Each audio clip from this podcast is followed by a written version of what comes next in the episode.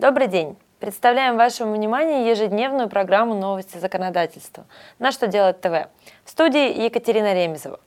В этом выпуске вы узнаете, в какие сроки работодатель должен перечислить НДФЛ в бюджет, какими спорами больше не будут заниматься арбитражные суды и как разрешат голосовать на выборах в органы местного самоуправления.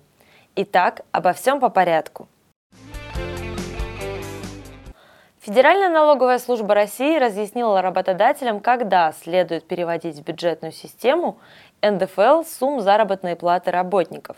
В связи с этим стоит напомнить, что работодатели должны выплачивать зарплату раз в полмесяца или чаще.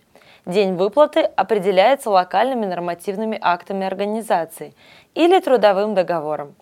Моментом реального получения работникам дохода в данном случае является последнее число месяца, за работу в котором была начислена заработная плата.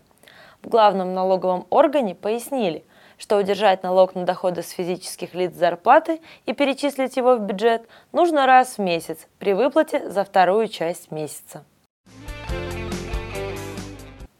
Как известно, 6 августа этого года произойдет слияние высших судов – в результате которой Высший арбитражный суд передаст свои полномочия Верховному суду России. В связи с этим с 6 августа сужаются полномочия арбитражных судов. Соответствующий закон в начале июня подписан президентом России. Согласно нововведениям, арбитражные суды больше не будут рассматривать дела об оспаривании правовых актов, а также споры о результатах кадастровой стоимости. Последние будут решать суды общей юрисдикции. Кроме того, Верховный суд России наделяется полномочиями пересматривать решения арбитражных судов по делам административных нарушениях. Еще один закон, подписанный недавно Владимиром Путиным, возвращает гражданам право проголосовать на выборах против всех кандидатов. Правда, это относится только к выборам в местные органы власти. Соответствующую графу со следующего года включат избирательные бюллетени.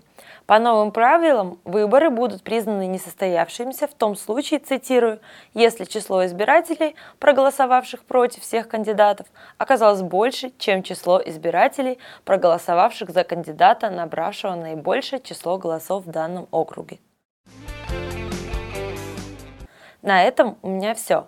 Задавайте ваши вопросы в комментариях к видео на сайте «Что делать ТВ». С вами была Екатерина Ремезова. Благодарю вас за внимание. До новых встреч!